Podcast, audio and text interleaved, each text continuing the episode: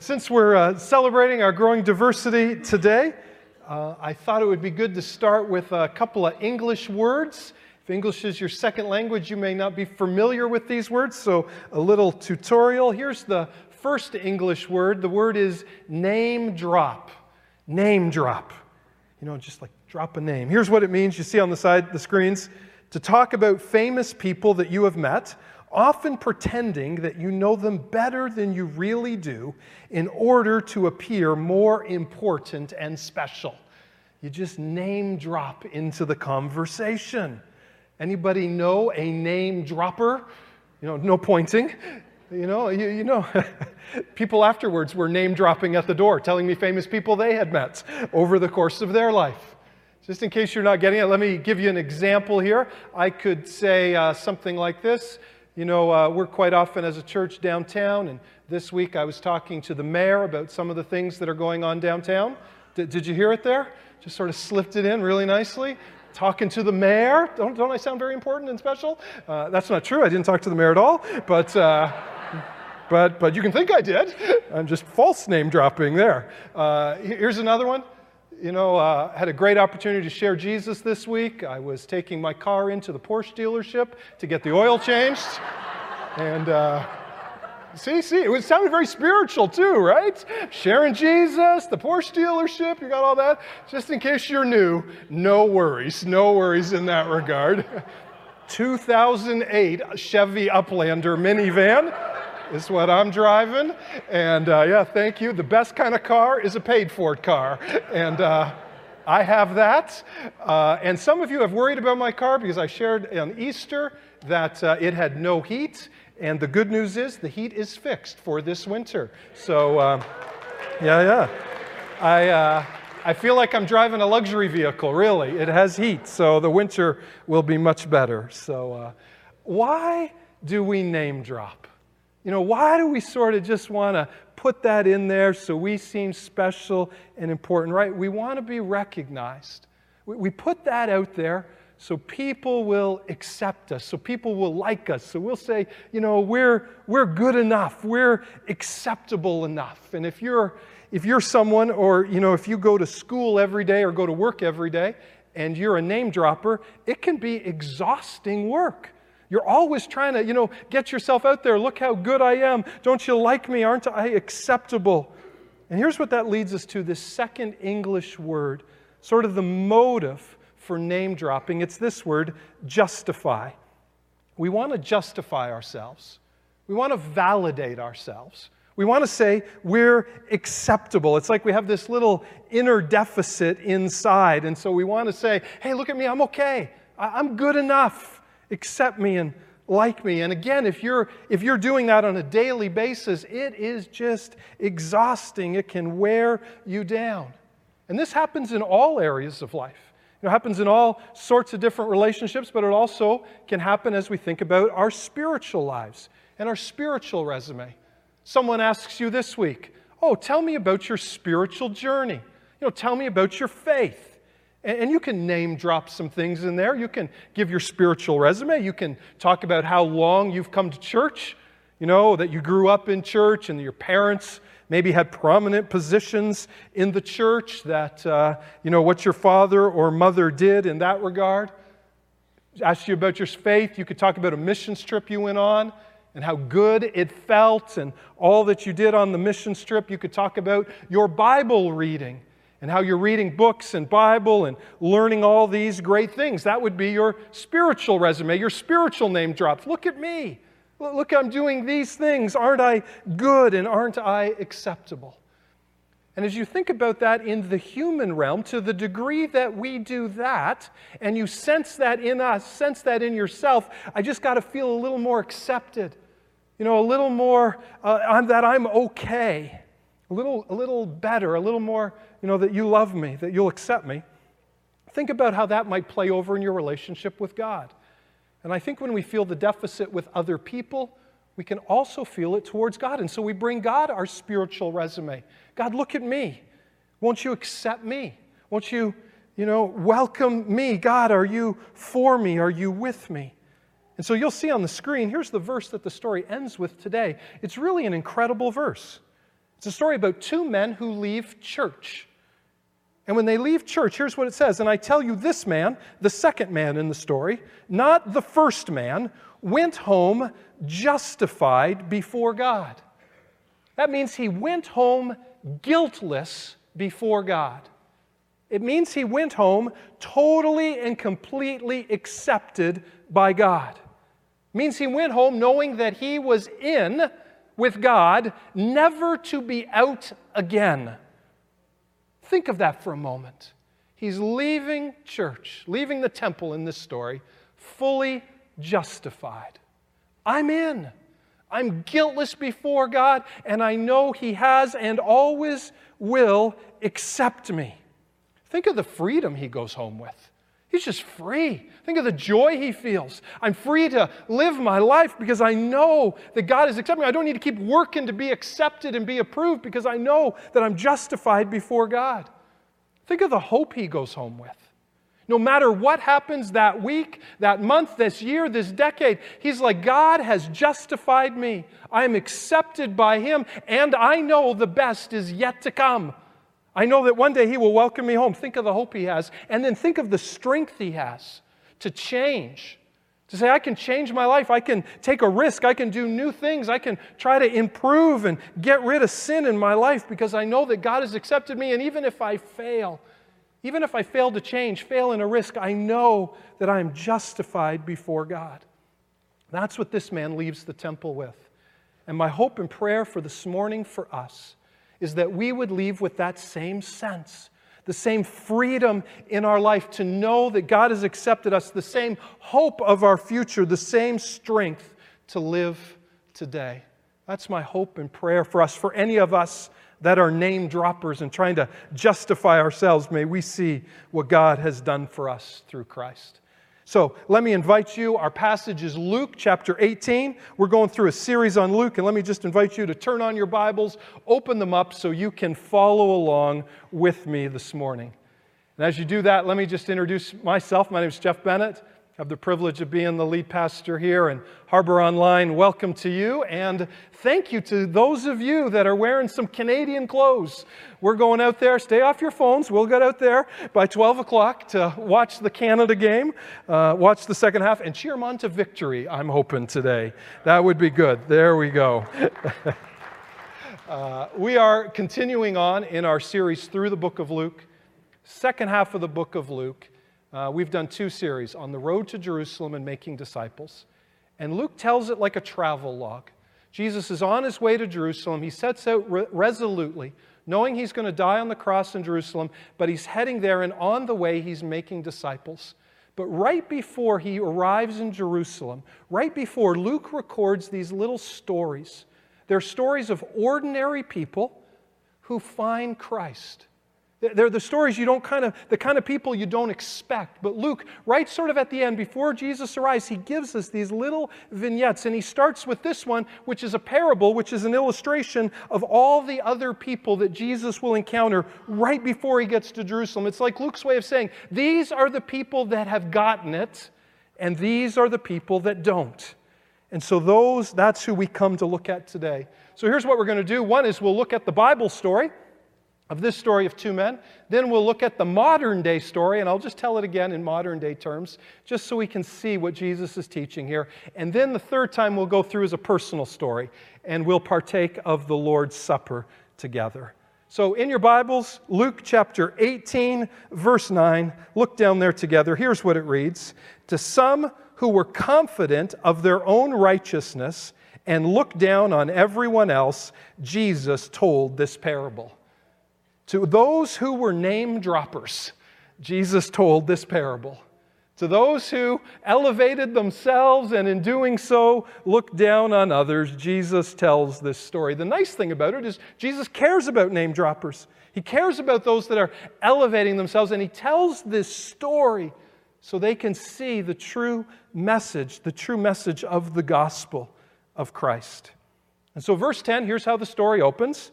Two men went to the temple to pray one a Pharisee, and the other a tax collector. So, this is a, a pretty common everyday experience for Jesus' audience.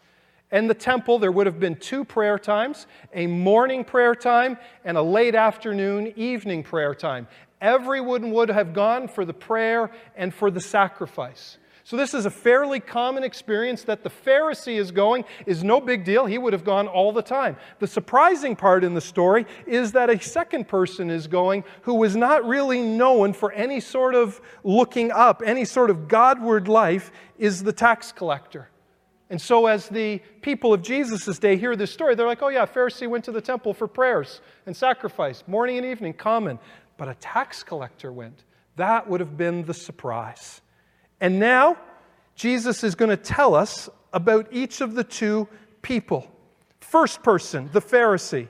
He stood by himself, verse 11, and prayed, God, I thank you that I am not like other people, robbers, evildoers, and adulterers, or even this tax collector. So you see, he gives a list of three things there. He says, God, I thank you that I'm not a robber. God, I thank you that I'm not stealing money from people. I thank you that I'm not greedy. And then the second one, God, I thank you that I'm not an evildoer, I'm not dishonest, I'm not unjust. And a Pharisee is probably a leader in the synagogue, middle aged, middle class, upper middle class businessman. That's probably who this man is. And so here's what he's saying In my business, I'm not robbing and stealing from people, and I'm honest. And for those of you that hire people or look for a good business person, you're saying, Can I get this guy's card? I'd like to work with him. If he's going to be honest and give me a fair price and not trying to cheat me, that's rare. I'd like to work with this guy. He's a good man. And then he not only sort of gives his business standing, but he also then talks about his personal life. And he says, I'm not an adulterer, meaning he's been faithful to his wife in a culture where sexual immorality was rampant, here this man is saying, I've been faithful to one woman. That's a good thing. And so you're looking in on this Pharisee. The three things he's mentioning are good and honorable things. If you were to meet this man, you would like his character and say, hey, let's go out for coffee. I'd like to, let, I'd like to get to know you more. But yet you see what he's doing with these things. He's sort of name dropping them. He's like, God, here's my morality, and it's good morality. And God, you must like me for these things. You, you must justify me. Look how righteous and good I'm in. And if you're familiar with this guy, you can sort of think, and if you know the story, you're like, oh, yeah, I know this. I would never be like him. But let me try to give some other examples as you would analyze your own prayer life and things you might pray just got some general examples. These are way too dangerous to give specifics. You'll see why. Think of pol- politics. Who's the political person or party that you hate the most? Yeah, yeah. See, that's why I'm not giving examples, right? America or Canada, if you had a vote in an election, who would you never vote for? Now, have you ever prayed? God, I thank you that I'm not like them. Right? I thank you I'm not one of those people. I thank you I'm not a part of that party. How about the social issue that when you hear it raised, you just put your head down? You're like, don't even talk to me about that. I can't even believe this is an issue. Right? You just get angry, you get upset, you don't want to hear about it. Right? Just think of that social issue. Now think of the person who represents that. God, I thank you that I don't think that's important. God, I thank you that I have not lost my mind like that person has lost their mind. God, I thank you that I don't care about those kind of things. Third one, no specifics here. Think of the person who thinks of COVID response the exactly opposite of you. You, you know that person, right? And they're all, we've got a whole variety here at Harbor. Think of the person right? It's exactly the opposite. Like you think the way you handled COVID, they handled it totally wrong because they handled it totally different than you. Lord, I thank you that I'm not like them. God, I thank you I did not do what they did. I thank you that I have not responded in that way. Fourth one, think of the church culture or the church that you don't like. God, I thank you that I don't go to that church. God, I thank you that we don't do that or I don't like that. And you can just fill in the that. Right? And here's the last one. Just think of the person whose life is the biggest mess you know. Just the person whose life you're just like, there, it's a disaster. I, I don't even know if Jesus could help them, Right? That's how you feel. And then have you ever sort of prayed, God, I just thank you that I'm not like them. God, I'm not perfect, but at least I'm not that bad. You know, at least I haven't arrived there.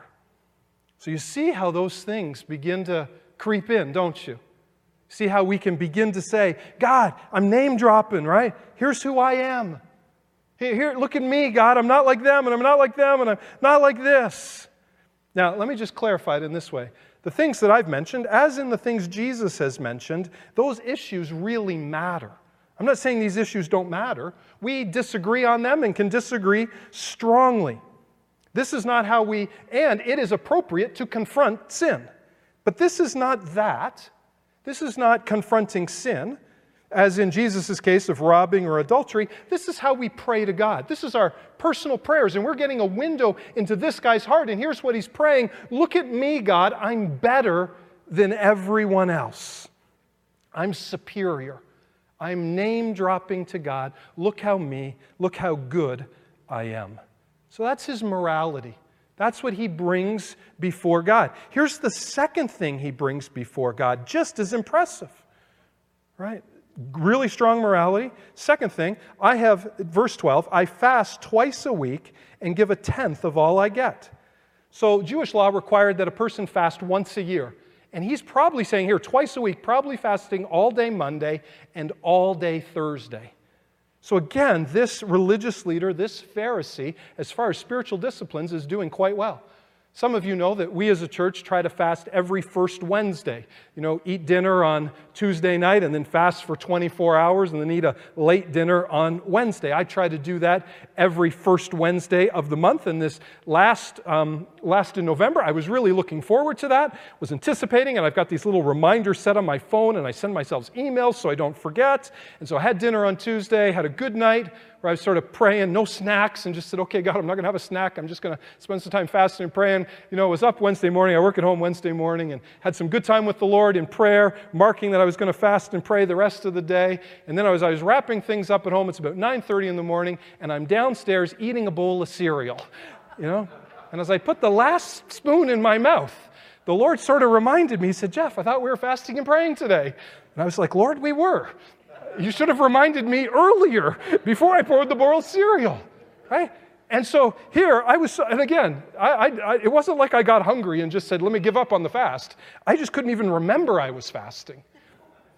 And I look at this guy, and he's fasting twice a week. Like, this is quite impressive.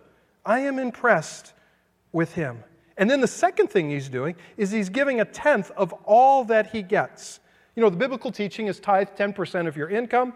In the Jewish cult, they had to tithe on required parts of their income, but he's saying, on everything I get, I'm tithing 10%. So, in modern day terms, this is like getting a $20 gift card from Tim's for your birthday, and you chip in $2 to the offering.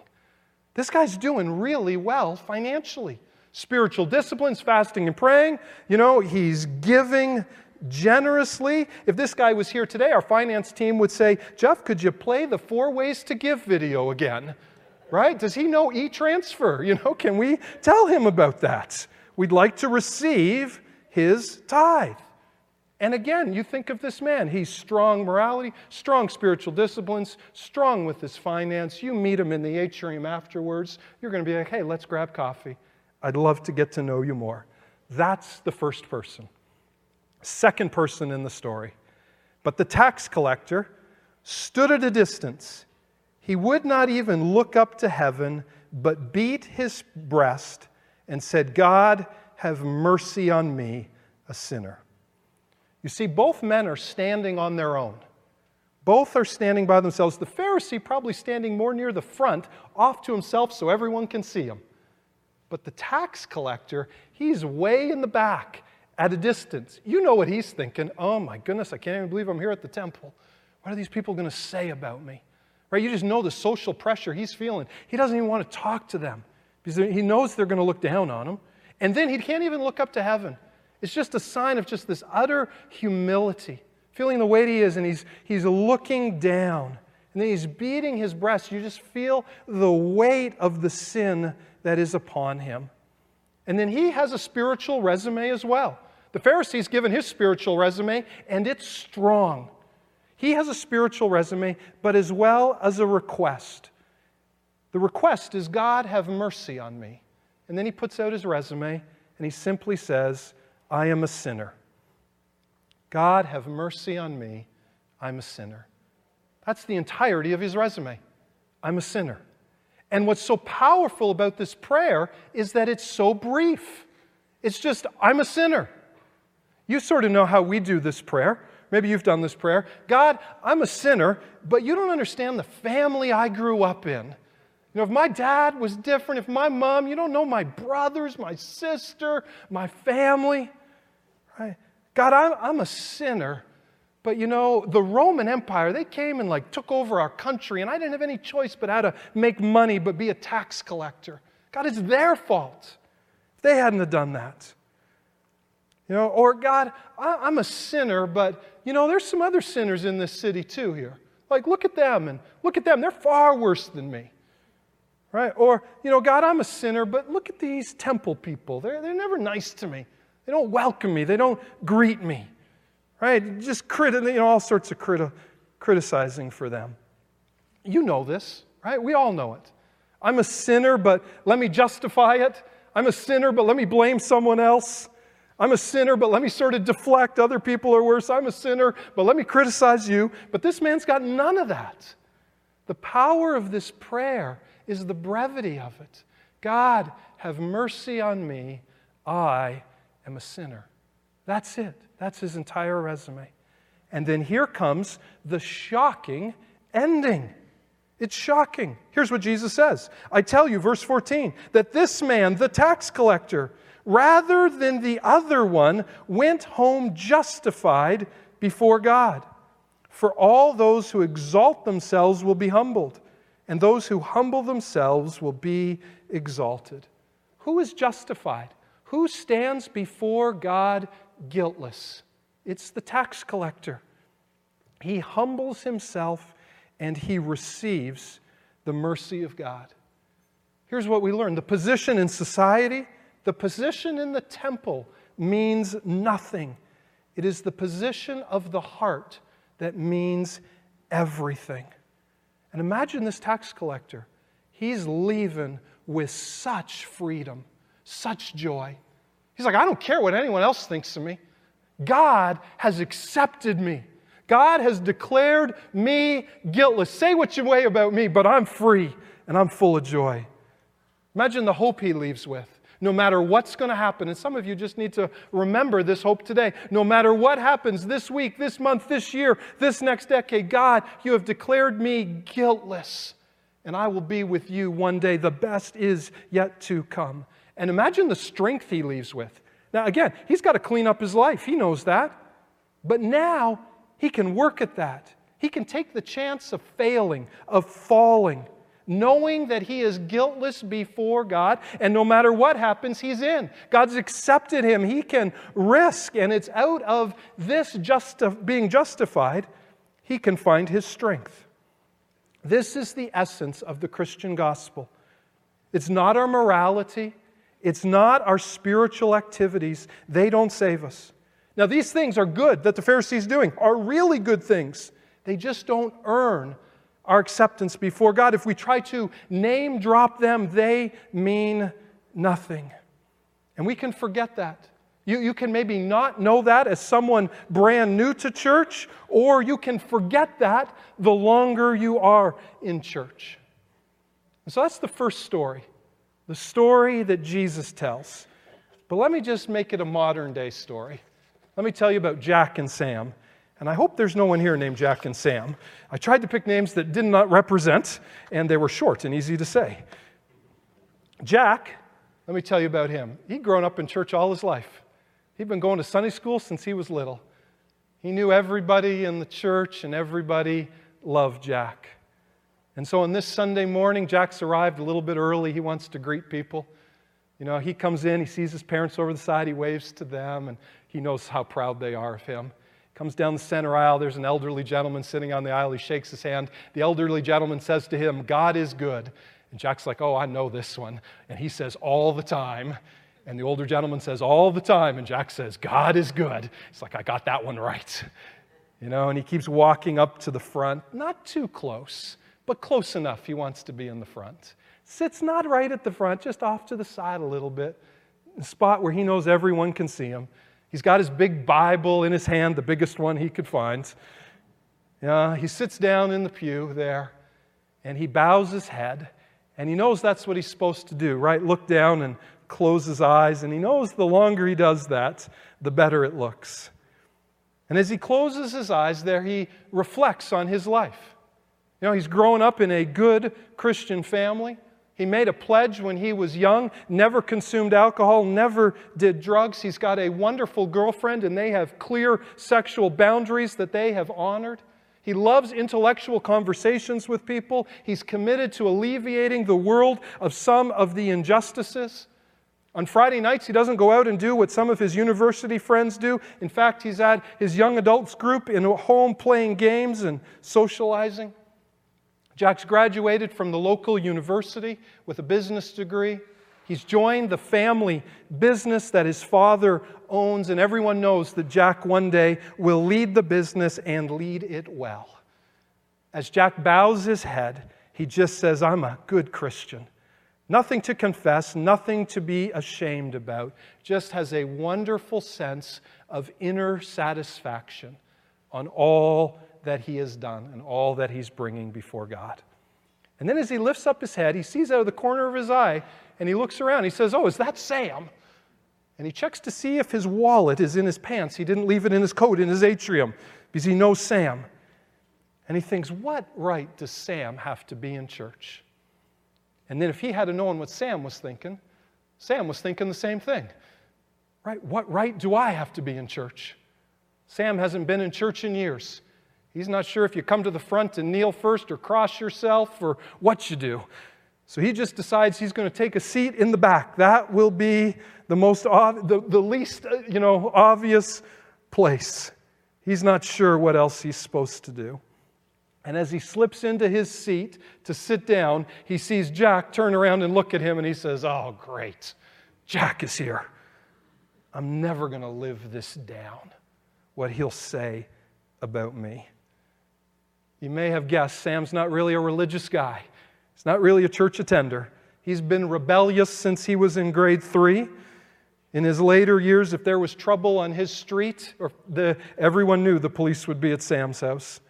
He's indulged himself in just about every substance you could imagine, and even on this morning, he still has the smell of alcohol on his breath.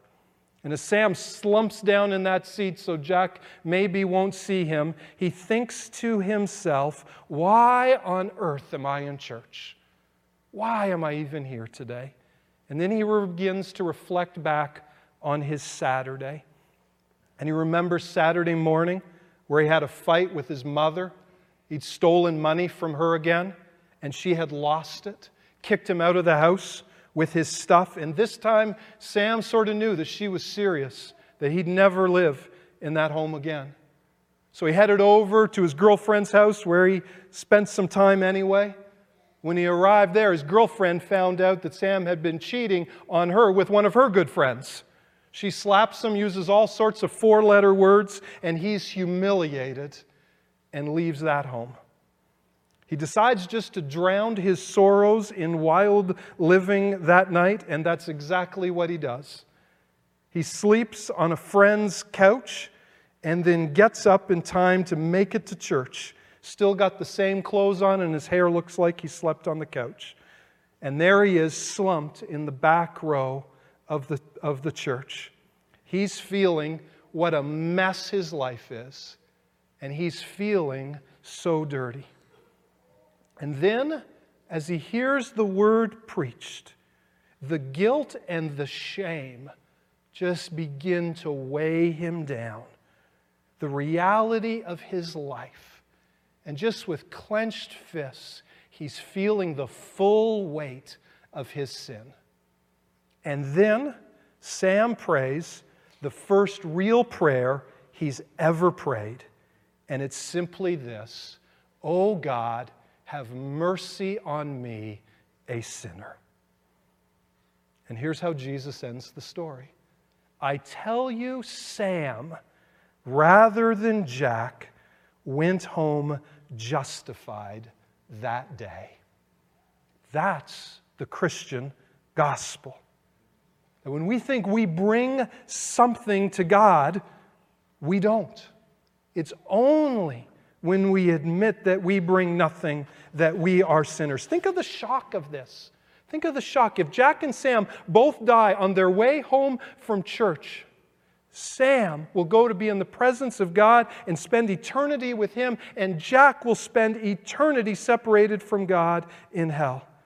Think of the gravity of this. That, that nothing we bring before God is ever enough. It's just simply admitting, Oh Lord, have mercy on me. I am a sinner. Ponder with me a moment the freedom and the joy that Sam leaves with. He leaves church full of hope. I'm forgiven. I'm guiltless before God. All of this is washed away. I can start fresh and anew. Think of the hope he has. His life's a mess. You don't know it's going to turn out well in this world. But he's like, God, thank you, Lord, that no matter what happens, that I know one day you will welcome me home. And think of the, he's got a lot of work to do, Sam, but he can risk, he can work hard, he can fail knowing that even if he fails, God has declared him guiltless, accepted him, and he can get up and try again. This is the Christian message. It's not how good we are. It's not our morality, our spiritual disciplines. It's not us name dropping before God. It's just simply that prayer God, have mercy on me, a sinner. Let me just talk about that word mercy for a moment. We've seen a couple of other places in Luke where someone cried out from the crowd, Jesus, have mercy on me.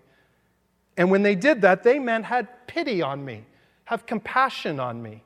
But here, Jesus uses another word for this mercy.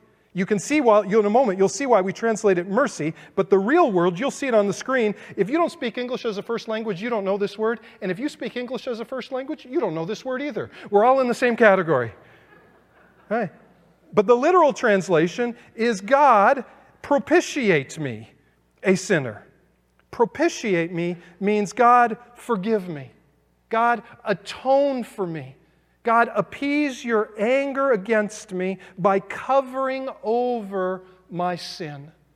That's what the man prayed prayed, God, propitiate me. God, have mercy on me. God, do not give me what I deserve because of my sin. I've earned nothing. And remember, this moment is happening at the evening prayer time, probably. And the evening prayer at the temple would have had a prayer time, but it also would have had a sacrifice of a lamb. And so the tax collector is there in the back. He's watching a priest sacrifice a lamb. And we know that symbol the symbol of the, the lamb dying because of sin, and sin always causes death, but then the blood being spilled out on the altar as a symbol of God's forgiveness for us. And the tax collector looks at that lamb being, being slaughtered, and he says, God, cover me, have mercy on me, cover over my sin. May, my, may the lamb's death take my place. May the blood of the lamb cover me. And we know this symbol. Again, that was just a symbol from the Old Testament to remind us of Jesus. Jesus comes on the scene. What does John the Baptist say? Behold, the Lamb of God who takes away the sin of the world. And we look to Christ on the cross and see his spilled blood for us. And our only prayer is God, propitiate me. God, have mercy. God, cover over me. It's nothing of ourselves, nothing we bring, nothing we can name drop, only what Christ does for us. So this morning, if you find yourself name dropping this week in an environment where you're like, hey, look at me, aren't I good?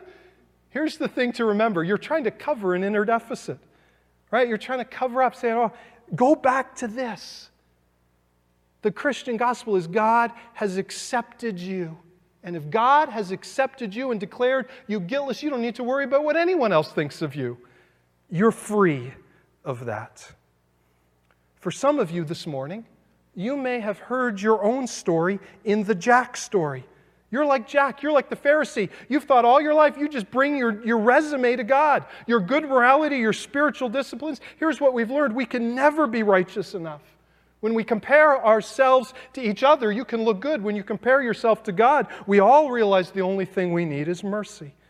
And so, you're, if you're like Jack this morning, wouldn't you just say that simple prayer? Lord, have mercy on me, a sinner. And your sin might be your own self righteousness. And then some of you, you may be like Sam.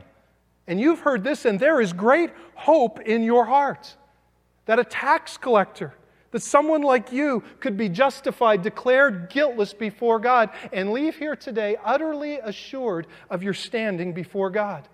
Next week, we see a story of a man named Zacchaeus. He was a chief tax collector. He would have heard Jesus, he would have heard of Jesus' teaching. And you know what he heard? There's hope for me, and I got to find this Jesus guy. And he went on a search to find Jesus. That's next week. But if you're here today and you're a saint, um, right, you, you know you're a sinner, would you just simply then look to Christ and say, God, have mercy on me, a sinner? And for all the rest of us, as we move into communion, let me just give this application point. If you want to put this story in the context of all of our Christian lives, here's, you'll see on the screens, here's the principle.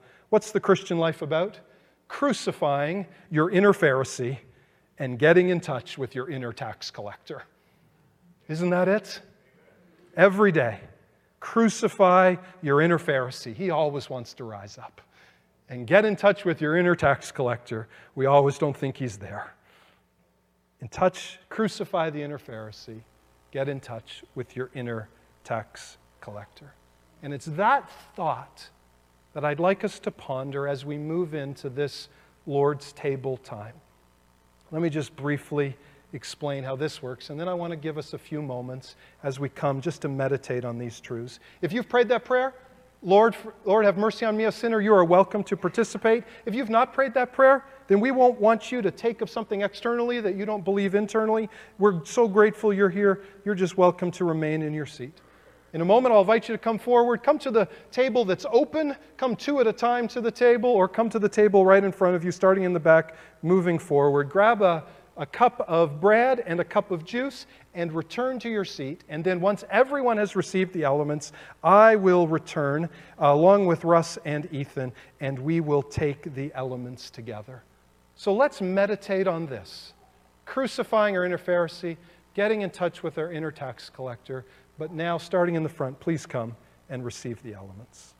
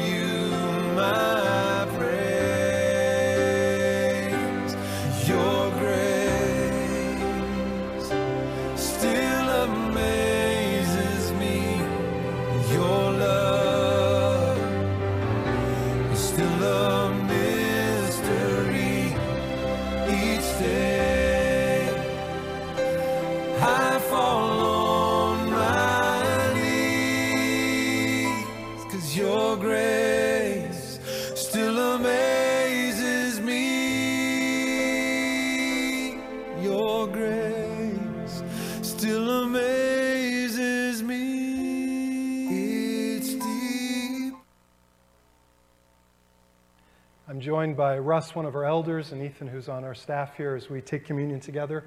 We're going to do two themes for the communion, so we'll take the elements separately today. And so, continuing on our theme of God's mercy, I've asked Russ to lead us in a scripture reading and, and prayer. Reading from Hebrews 8, verse 12. For I will forgive their wickedness and will remember their sins no more. Please join me in taking the bread together. Thank you.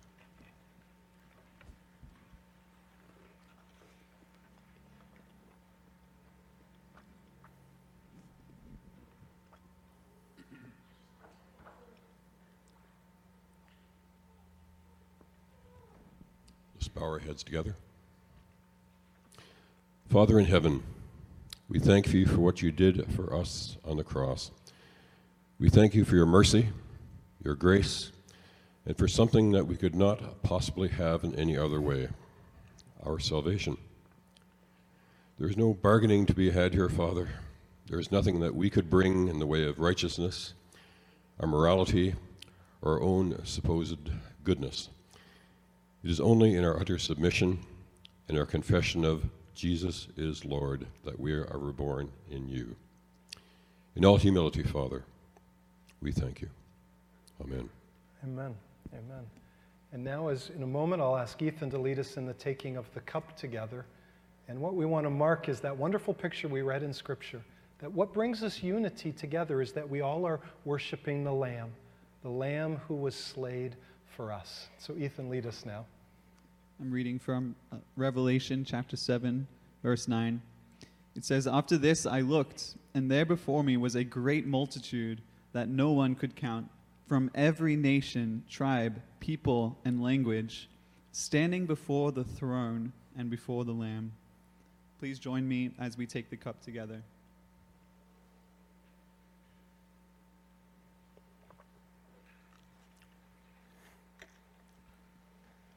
Let's pray. Gracious Father in heaven, we thank you that while we were great sinners, that Christ died for us. And we look forward to the day when people gathered from every tribe, nation, tongue, and language uh, will come and stand before your throne and praise you in worship for all eternity. We pray that you would use us as, as your servants um, to make disciples of all the nations and that you would give us unity in the gospel. We pray this in the name of Jesus. Amen. What a wonderful prayer, isn't it? God, have mercy on me, a sinner. It's the brevity that gives it such depth as we just admit we bring nothing to God and He forgives us of all. In a moment, we're going to go out and, and got some great snacks. Thank you for those of you that are in costume, not costume. Thank you for those of you that wear your country dress. Let me just say a few things as we prepare to go. You'll see on the screens next week is the breakfast. When you enter the auditorium, it will all be tables and chairs. And so, thank you for those, so many of you, inviting people to come for the breakfast. We're trusting the Lord that many of you invite, those of you invited will come.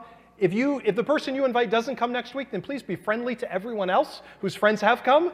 And here's the phrase you can say 10 times next Sunday Come sit with me. Come sit with me. Just keep saying that. Just keep inviting people to join you as you see someone by yourself. Then the, la- the other thing I'll mention is Share the Joy, our campaign. We are passionate as a church about sharing the gospel and starting churches, and so we support church planters both locally and around the world. We give them money as a way to encourage them, but also at Christmas we try to encourage them with a gift. And if you remember when Quentin was here in the summer, he said, Thank you to Harbor. No church encouraged him like Harbor did. And that's the testimony we want to have with all of our church starters because it is so hard. And so here's what you can do you can give a gift to a church planter's wife or to their children. Some have no children, one has nine. So there's variety, but every kid is getting a gift. And so please see the table as well as other options to sign up for that. The Canada Croatia game is on. Who's been on their phone and knows the score? Okay, two to one for Croatia. Okay, so they need our cheering. We better get out there. Uh, let me invite you to stand. Uh, we thought for Christmas it would be nice to close the service before we say the four words we always do, just to sing a chorus together. Oh, come, let us adore him. Josh. And oh, come, let us adore him. Oh, come, let us adore him. Oh, come, let us adore him. Christ the Lord. And with that, Harbor, we are sent.